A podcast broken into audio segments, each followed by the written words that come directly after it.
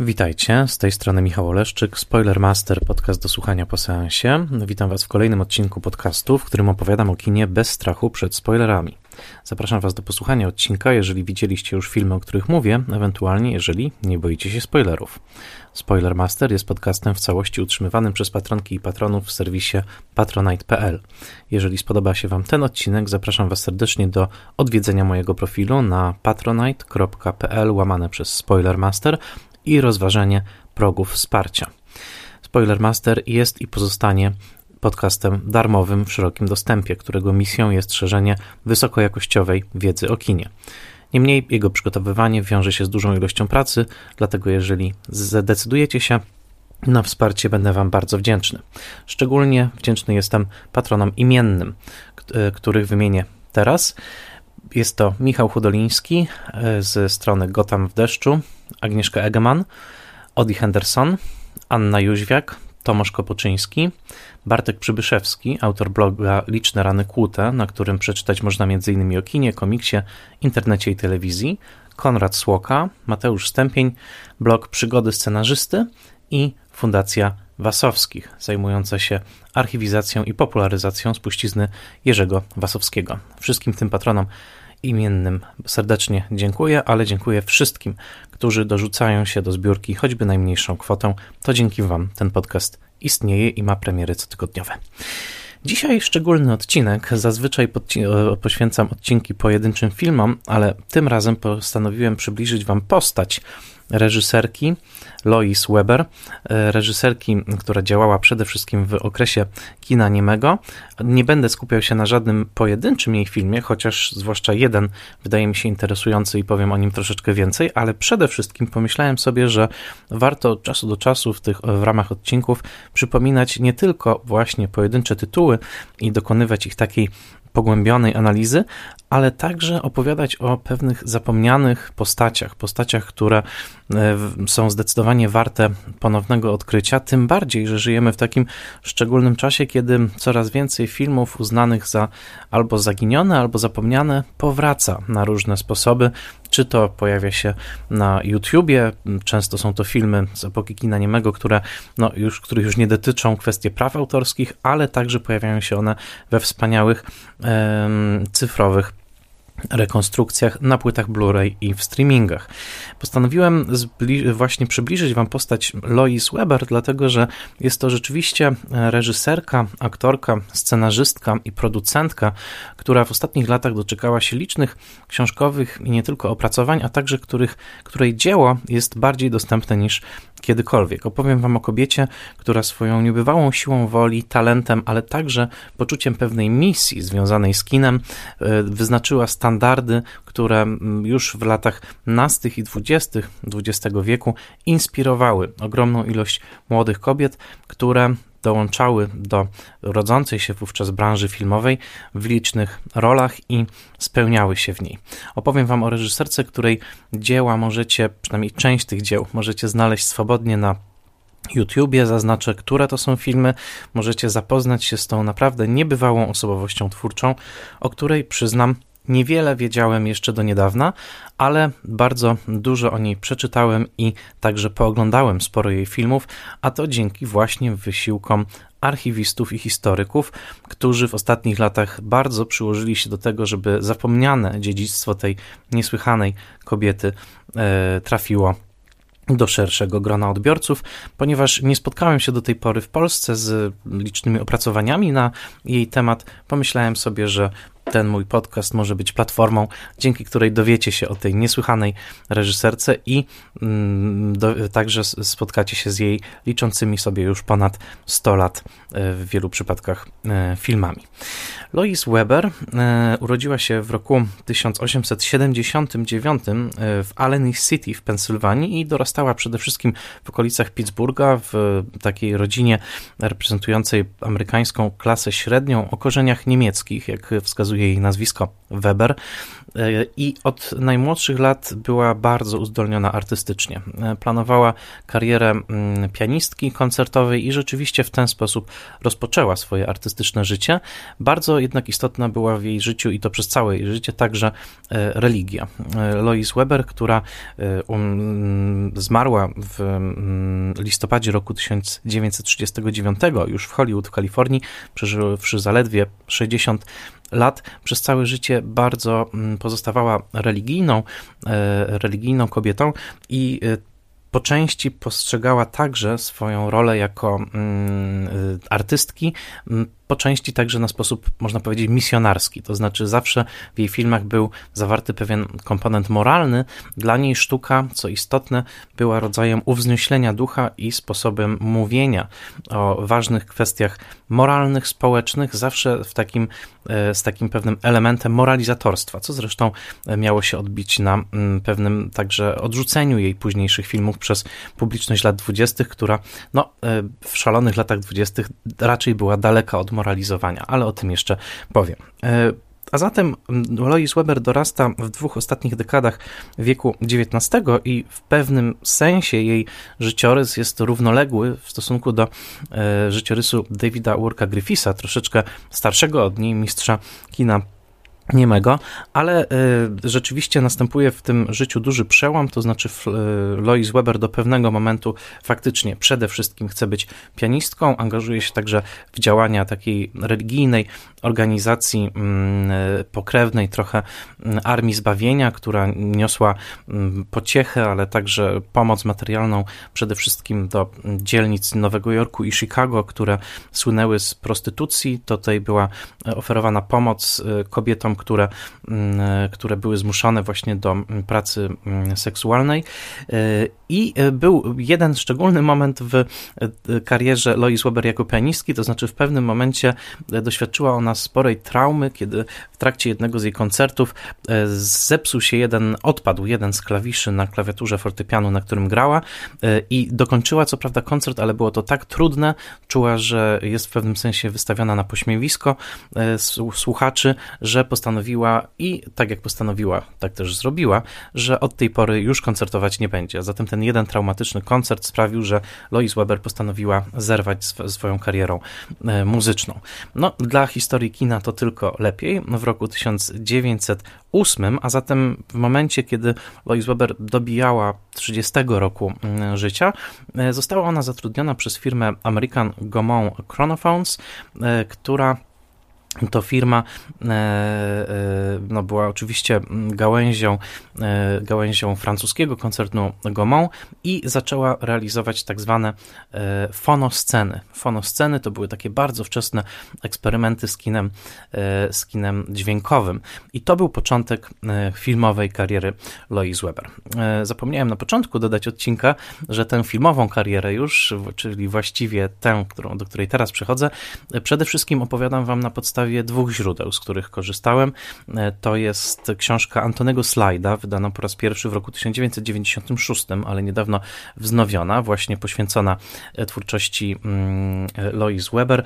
Ta książka Slajda nosi tytuł Lois Weber, The Director Who Lost Her Way in History, a także książka niesłychanie ciekawa, pod pewnymi względami nawet ciekawsza niż książka, niż książka Slajda. To książka Martina F. Nordena pod tytułem Lois Weber Interviews. No, właściwie Norden nie jest tu autorem, ale jest autorem tej antologii wywiadów z Lois Weber, niesłychanie ciekawych wypowiedzi samej artystki. Dodam także, bo to bardzo istotna informacja, że filmy Lois Weber od niedawna w zasadzie, w ostatnim roku, zostały udostępnione dzięki dwóm wydawnictwom Blu-ray, z których także szeroko korzystałem w trakcie przygotowywania tego odcinka, i to są dwa wydawnictwa na płytach Blu-ray. Jedno wyszło w Stanach Zjednoczonych, nazywa się Pioneers i odnosi się do Early Women Filmmakers, czyli do wczesnych właśnie twórczyń kina. Czteropłytowa antologia Blu-ray z wieloma godzinami filmów, wczesnych filmów kina niemego tworzonych przez kobiety, w tym jeden cały dysk poświęcony jest właśnie Lois Weber. Na innych dyskach także jeszcze kilka jej filmów się znajduje, a także druga antologia to antologia wydana przez przez brytyjski instytut filmowy B F I, i, i, która częściowo pokrywa się z tą amerykańską, ale tylko częściowo, która nazywa się First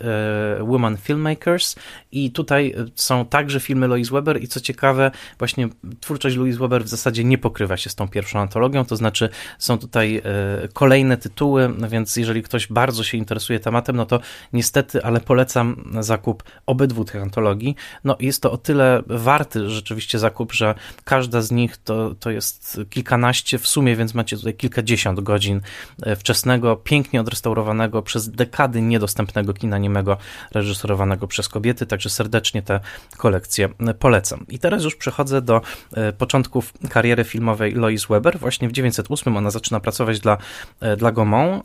Swoją drogą inna pionierka kina niemego, czyli Alice Guy Blaché, o której niedawno mieliśmy okazję oglądać film dokumentalny dystrybuowany przez Aurorę.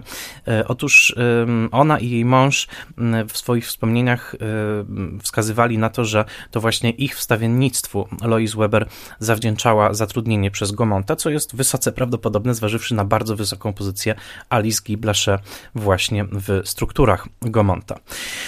A zatem Lois Weber wchodzi do biznesu filmowego tamtego czasu, wchodzi razem ze swoim mężem, Wendellem Phillipsem Smalleyem, który będzie zawsze, a przynajmniej bardzo często pojawiał się w napisach jej filmów albo jako współscenarzysta, albo jako współreżyser, a najczęściej po prostu jako aktor, z którym ona często grała.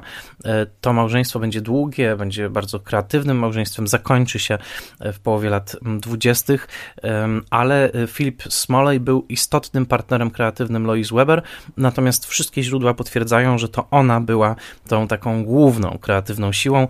Philip Smalley swoją drogą podobno miał pewne problemy z zaakceptowaniem tej dominującej roli swojej, swojej żony. I teraz istotne jest to, żeby zrozumieć, że Lois Weber wchodzi do świata kina niemego w momencie, kiedy tak naprawdę jeszcze nie wykrystalizował się taki system produkcji kina, jaki znamy z późniejszych lat tak zwanego klasycznego Hollywoodu. Otóż rok dziewięćset osiem to jeszcze nie jest rok, w którym branża filmowa amerykańska byłaby zlokalizowana przede wszystkim na zachodnim wybrzeżu. To jest jeszcze czas, kiedy branża amerykańska filmowa jest zlokalizowana na wybrzeżu wschodnim, przede wszystkim w Nowym Jorku i w New Jersey.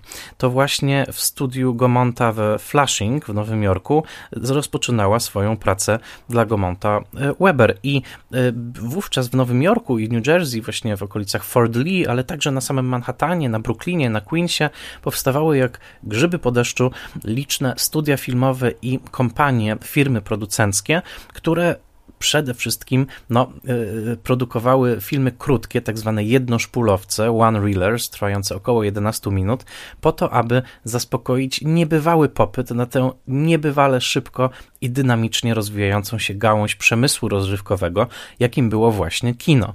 To był czas, kiedy konsumpcja filmu, mówiąc tak bardzo brutalnie i biznesowo, osiągała nieby, niebotyczne wręcz, e, niebotyczne wręcz poziomy.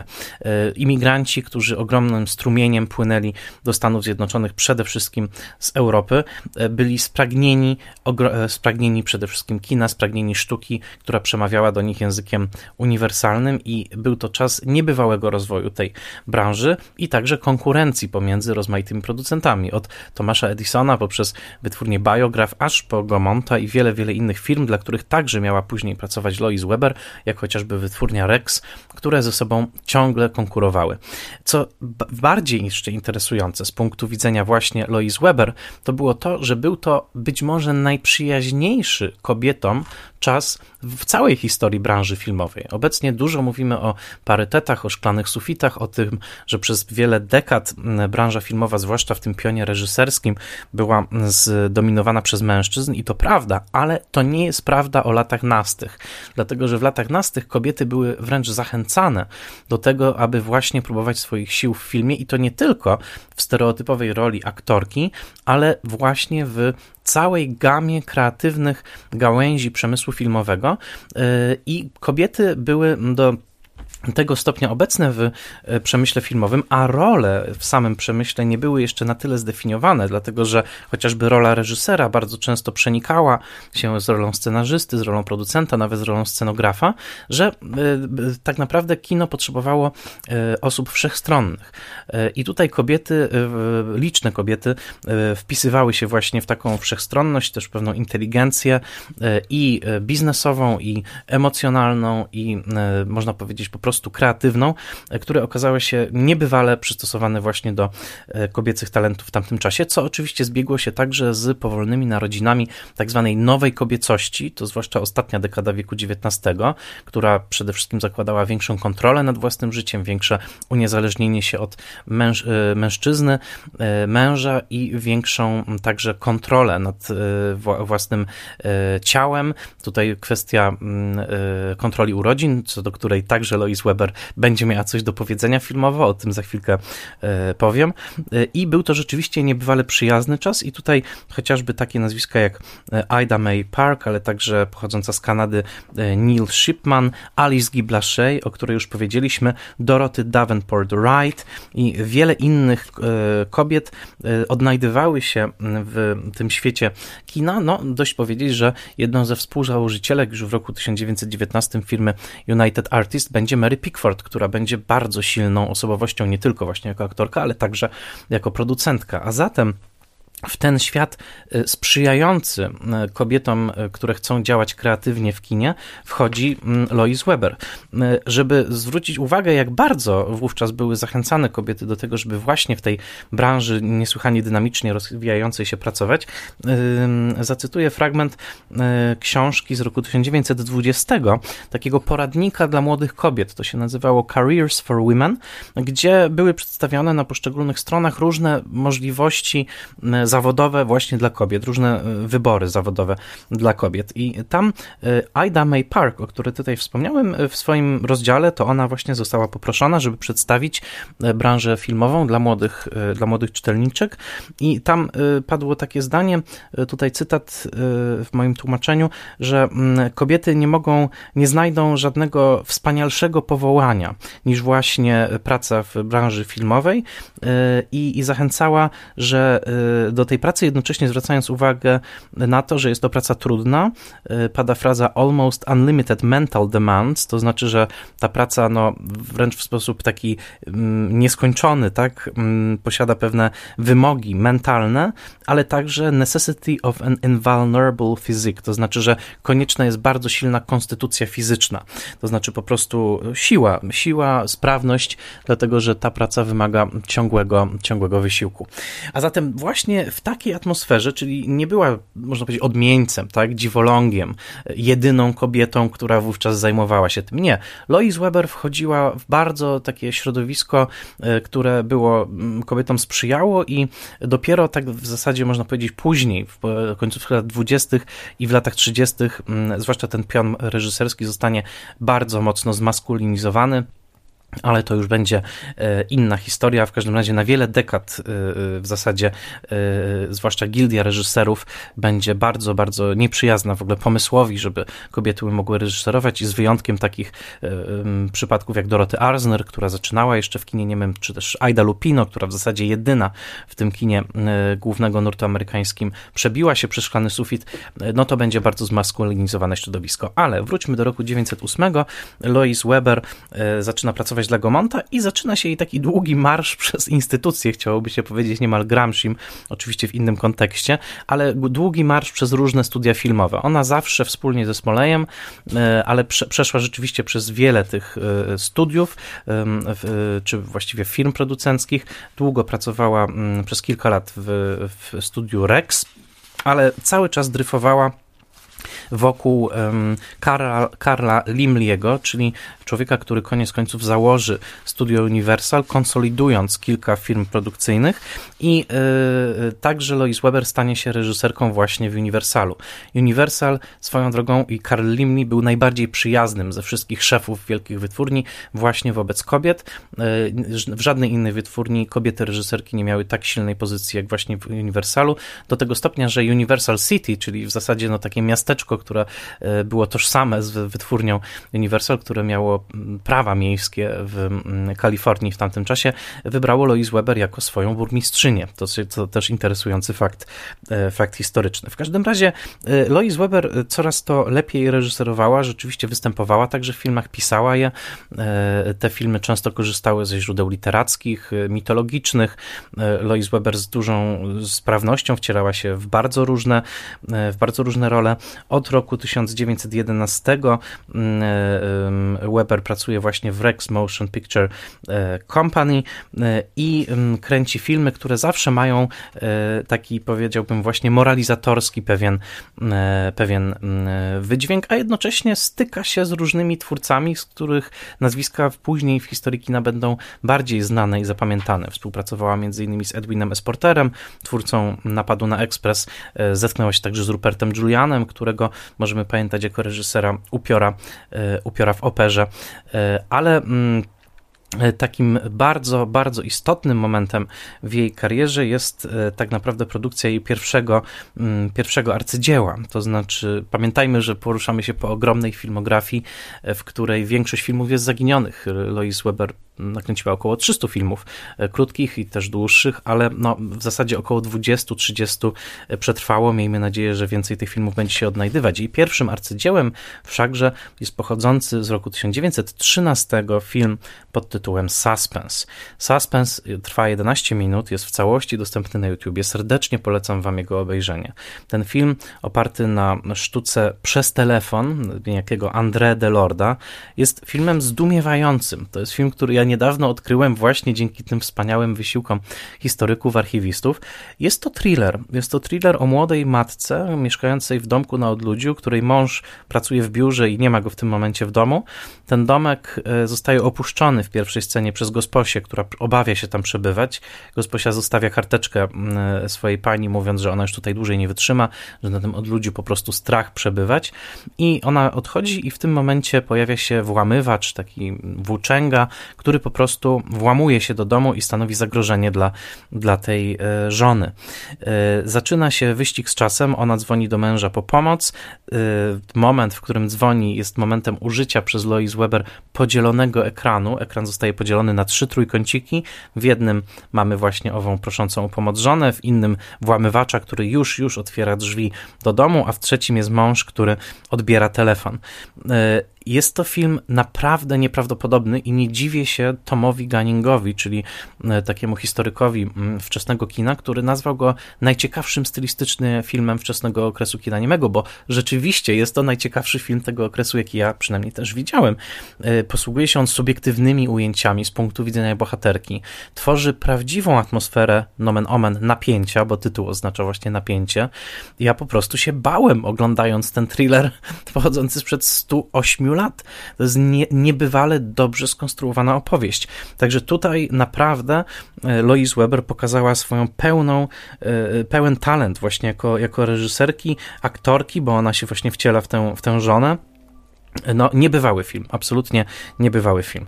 W tym samym czasie widać także zapędy moralizatorskie i pewne takie progresywne, jeżeli chodzi o traktowanie właśnie wielokulturowości w Stanach Zjednoczonych.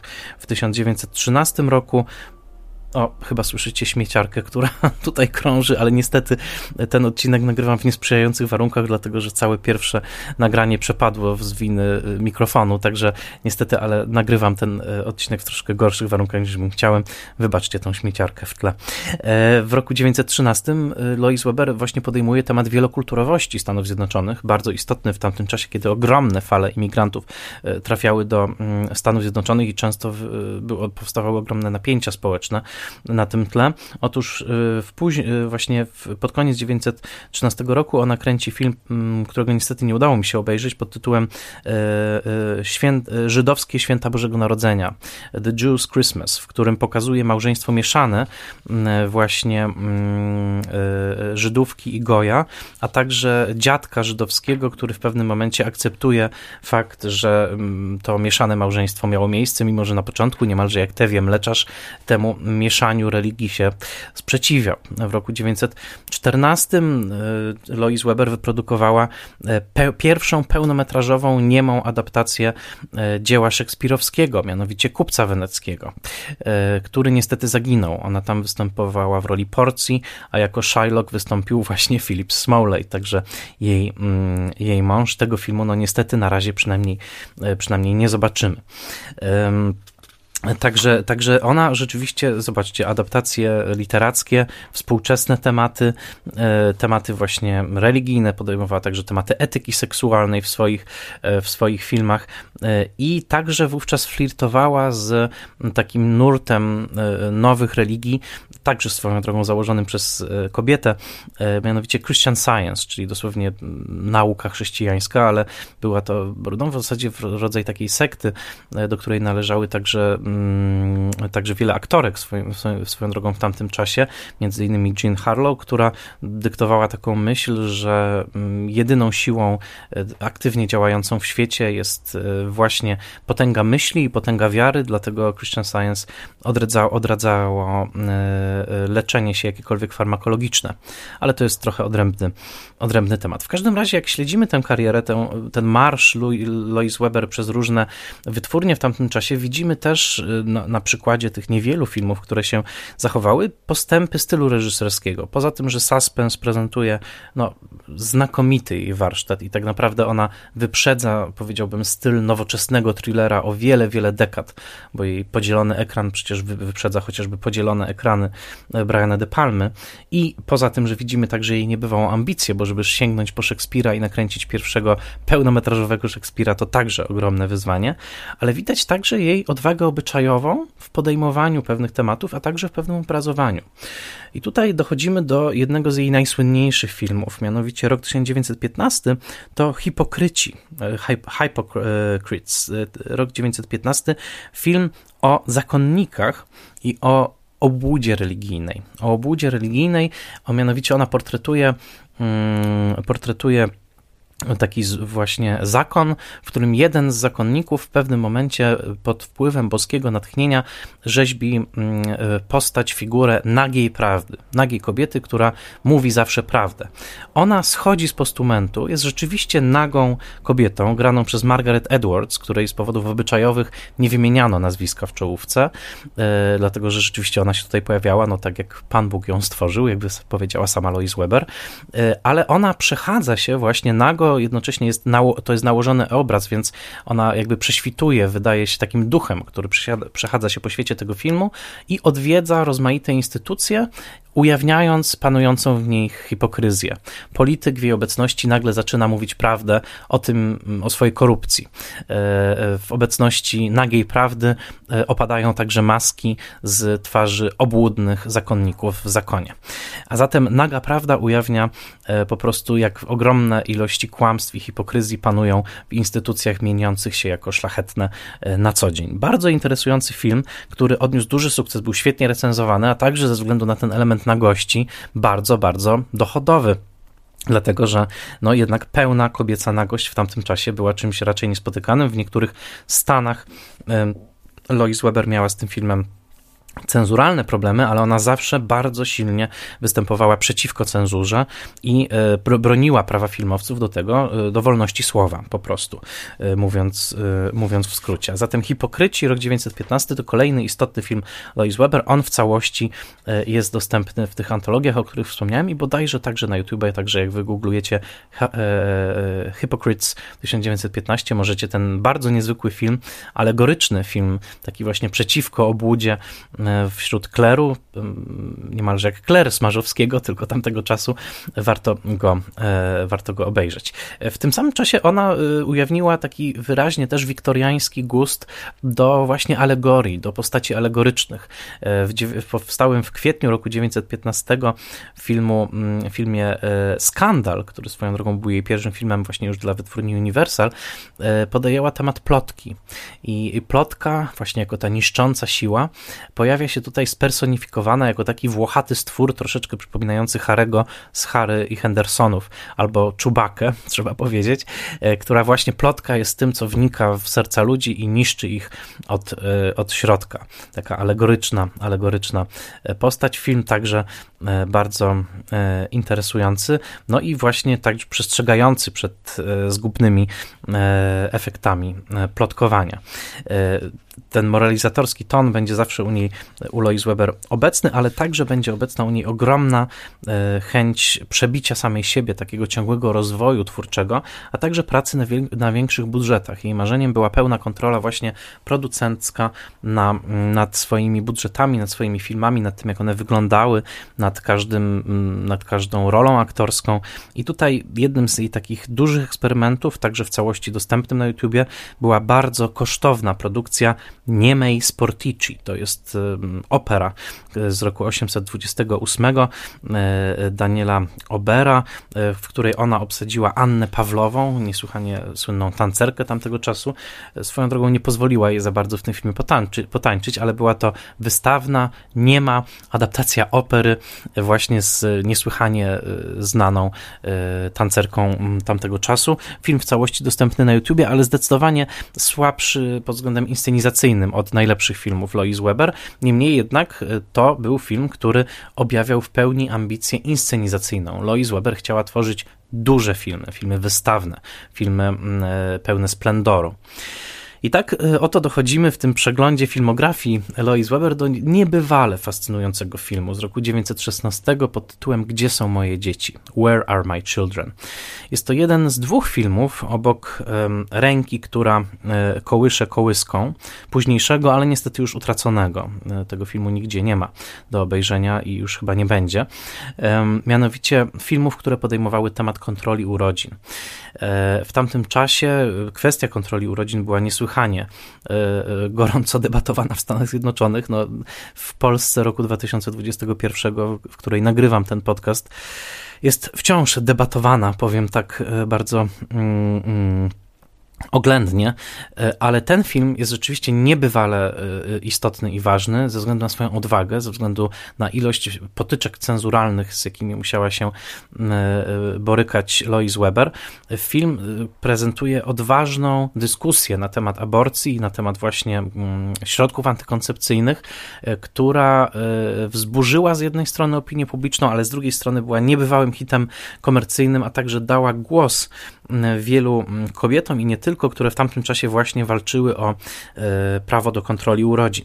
E, jest to czas, w którym Margaret Sanger zakłada pierwszą klinikę e, właśnie planowania rodziny na Brooklynie i jest to czas, kiedy te, te, te kwestie są niebywale gorąco dyskutowane. I Lois Weber tworzy film pod tytułem Where are my children?, który z punktu widzenia wieku ponad od powstania nie wpisuje się w żadną narrację w zasadzie dzisiejszą na temat aborcji i na temat kontroli urodzin. Prezentuje zupełnie własne stanowisko, takie wywiedzione po części właśnie z ruchów progresywnych pierwszych dekad wieku dwudziestego, po części jeszcze z wiktoriańskiej moralności, silnie także z chrześcijaństwa, a zatem nie jest to film, który można by łatwo zaprząc pod, żadną, pod żaden baner, pod żaden mem dzisiejszy, ale jest to film, który pokazuje, jak bardzo skomplikowana dyskusja toczyła się i wciąż toczy wokół właśnie kwestii aborcji, dlatego że Where Are My Children to jest film, który z jednej strony silnie postuluje edukację seksualną.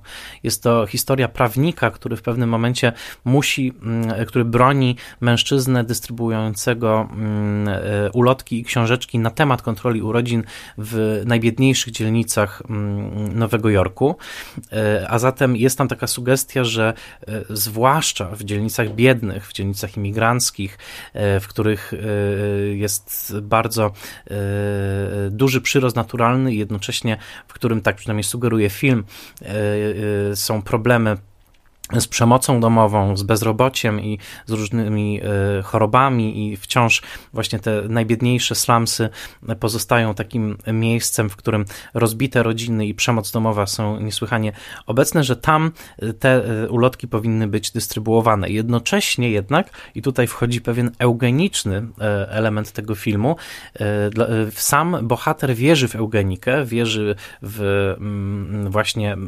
ścisłą takie kontrolowanie w zasadzie także rasowa, trzeba powiedzieć, urodzin i dążenie do właśnie sytuacji, w której będą rodzone tylko i wyłącznie zdrowe, zdrowe dzieci stanowiące chwałę dla jego rasy, czyli dla białej rasy. Otóż ten moment eugeniczny w tym filmie polega na tym, że żona prawnika konsekwentnie, konsekwentnie unika ciąży, o czym mu nie mówi, stosuje środki antykoncepcyjne, ale także poddaje się kolejnym aborcjom w tajemnicy przed mężem. On to odkrywa w ostatnich, w ostatnich scenach, pyta właśnie, gdzie są moje dzieci, te, które miały się narodzić, ale się nie narodziły, co ona ukryła przed nim i wyraźnie jest pokazane, że ona czyniła to z, z egoizmu, to znaczy bardzo odpowiadało jej to zamożne życie, które zapewniał jej mąż, cieszyła się z imprez, z wszystkich tych dóbr, które oferowała kultura konsumencka, bardzo rozwijająca się w tamtym czasie i że ten egoizm właśnie sprawił, że ona w pokątny sposób tych ciąż się pozbywała, o czym jej mąż nie wiedział i na końcu on dramatycznie pyta właśnie, gdzie są te moje dzieci, na które, na które oczekiwałem. Jednocześnie w filmie pojawiają się elementy alegoryczne, to znaczy są sceny u bram niebios z małymi aniołkami czekającymi na narodzenie i z aniołkami, które wracają z ziemi po tym właśnie albo jak zmarły w, poro, w, poło, w trakcie porodu, albo właśnie zostały poddane aborcji, a zatem tutaj jest taki wyraźny, wyraźny chrześcijański rys tego wywodu, ale cały film przede wszystkim postuluje wiedzę, to znaczy on, jego najbardziej progresywnym do dzisiaj elementem jest tak, takie przekonanie o tym, że edukacja seksualna jest absolutnie potrzebna. Właśnie, że dystrybucja informacji na temat przede wszystkim antykoncepcji, dlatego że film w zasadzie ma raczej antyaborcyjny, ale pro antykoncepcyjny wydźwięk, jest konieczny i, i należy tę wiedzę szerzyć. I pierwszy napis tego filmu mówi, że co prawda ten film przeznaczony jest dla widzów dorosłych, ale że jeżeli zdecydujecie się przyjść na niego ze swoimi dziećmi, to dzieci wyniosą z niego bardzo dużo dobrego.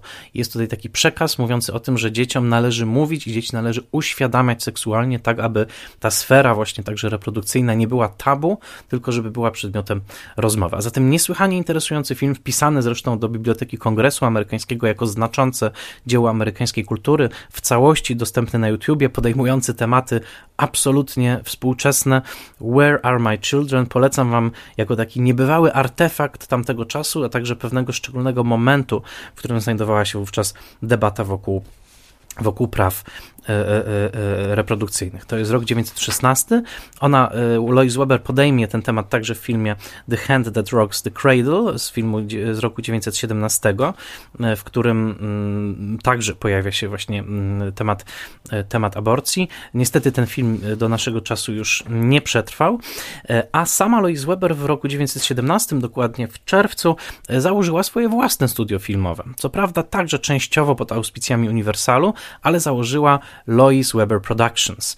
Ona była już wówczas no, niesłychanie uznaną reżyserką, wciąż nazywaną najlepszą reżyserską, reżyserką w biznesie filmowym i po raz pierwszy uzyskała absolutnie pełną kontrolę, nie tylko kontrolę, ale także tą dumę, że jej filmy były prezentowane jako Lois Weber Productions. Były dystrybuowane częściowo przez Universal, ale koniec końców ona podpisała także umowę na kilka filmów z Paramountem i Paramount, który miał wówczas najlepiej rozwiniętą sieć dystrybucyjną w Stanach, dystrybuował jej kilka filmów w latach dwudziestych i to były filmy, które trafiły do ogromnej ilości, ilości widzów. Ta umowa była podpisana w lipcu tysiąc dziewięćset dziewiętnastego roku i co prawda, ten, i tu jest ten paradoks trochę zmierzający już do finału twórczości Lois Weber, mianowicie, że moment, w którym jej filmy właśnie trafiły do dystrybucji przez Paramount i moment, w którym były także podpisane jej nazwiskiem właśnie jako Lois Weber Productions, był jednocześnie momentem, kiedy jej kino zaczęło odklejać się od gustów publiczności. O ile jeszcze w latach nastych ten wyraźny, kaznodziejski ton, takie podejmowanie istotnych tematów społecznych z pewnym właśnie charakterem takiej preskryptywnym, takim właśnie podającym pewną receptę na życie. O ile w latach nastych było to jeszcze chętnie przyjmowane.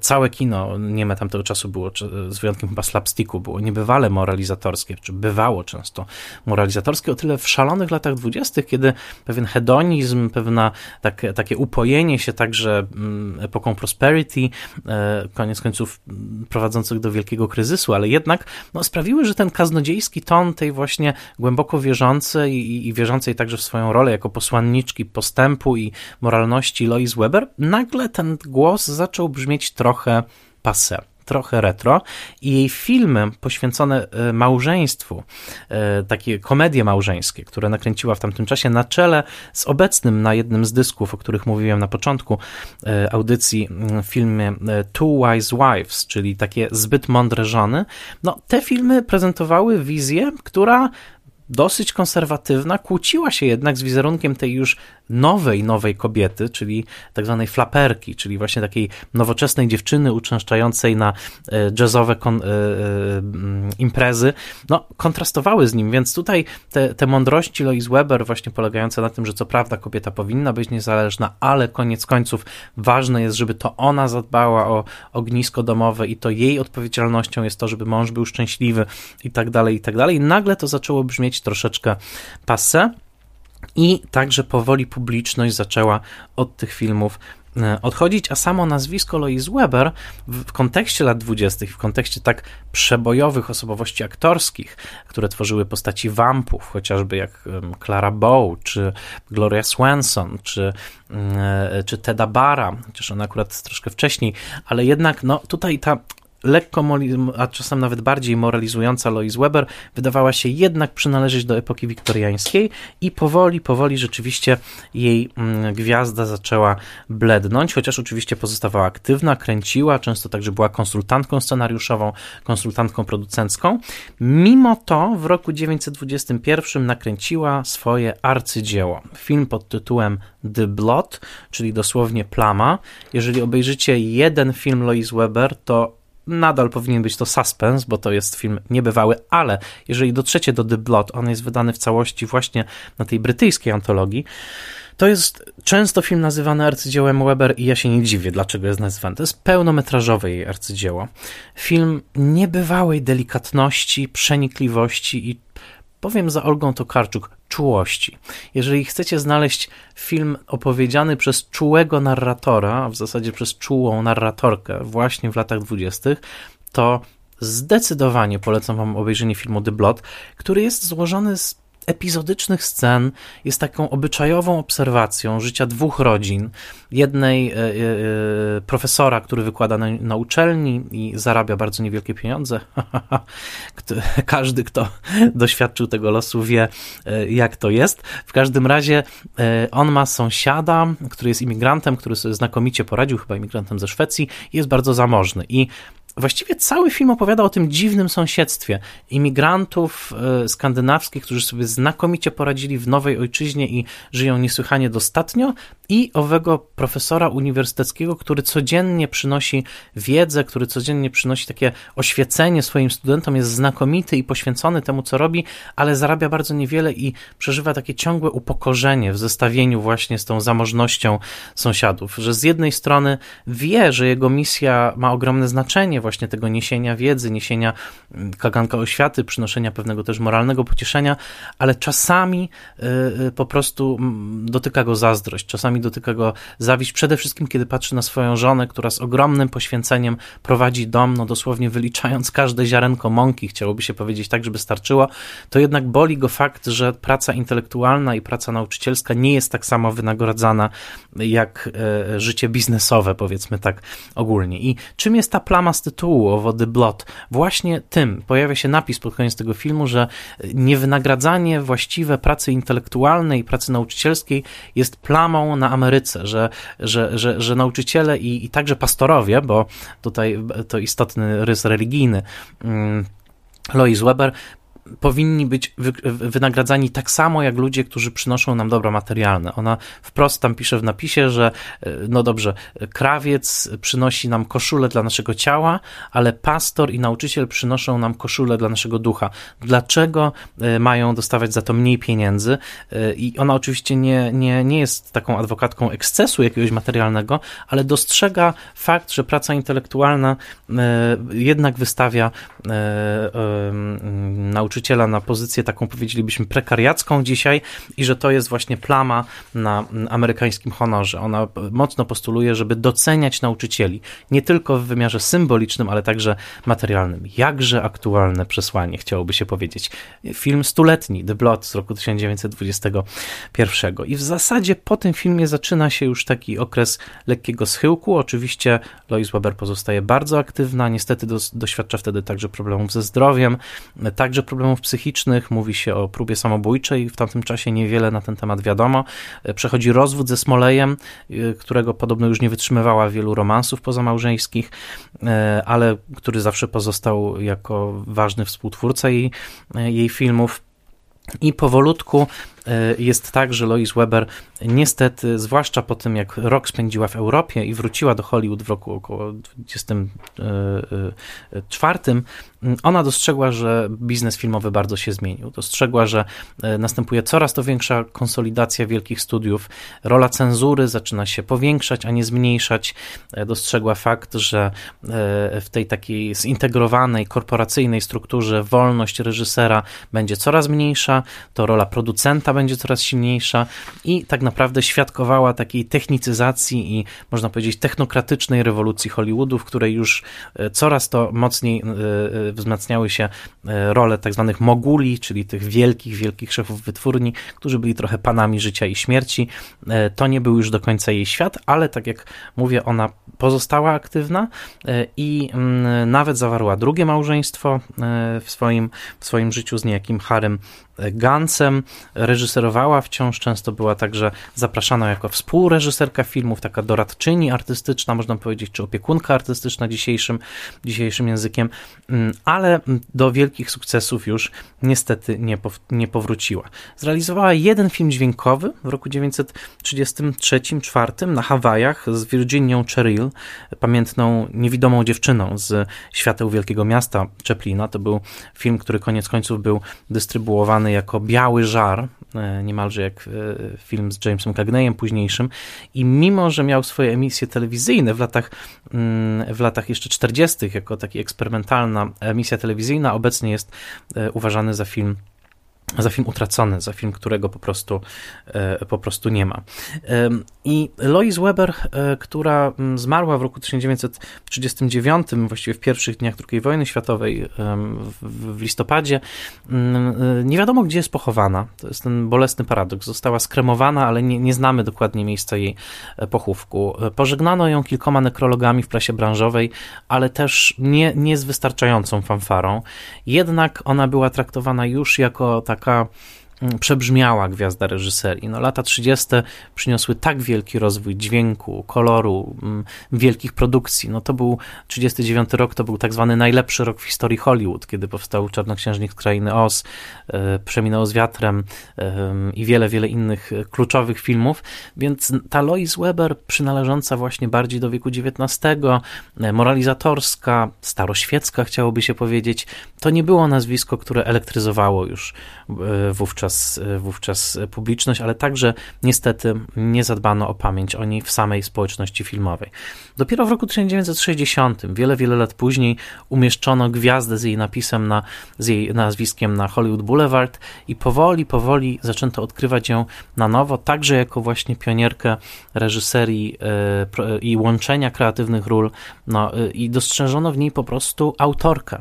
Autorkę, która pisała swoje opowieści, produkowała je, występowała w nich i reżyserowała, i powoli wraz z kolejnymi książkami, które zostały wydane, wraz z tymi antologiami Blu-ray, wraz z przeglądami, zwrócono pamięć o Lois Weber, niezwykle silnej kobiecie, o wspaniałej artystycznej duszy, z, taką, z takim poczuciem właśnie posłannictwa, można nazwać je wręcz duchowego, które niosła przez życie z wielkim żarem.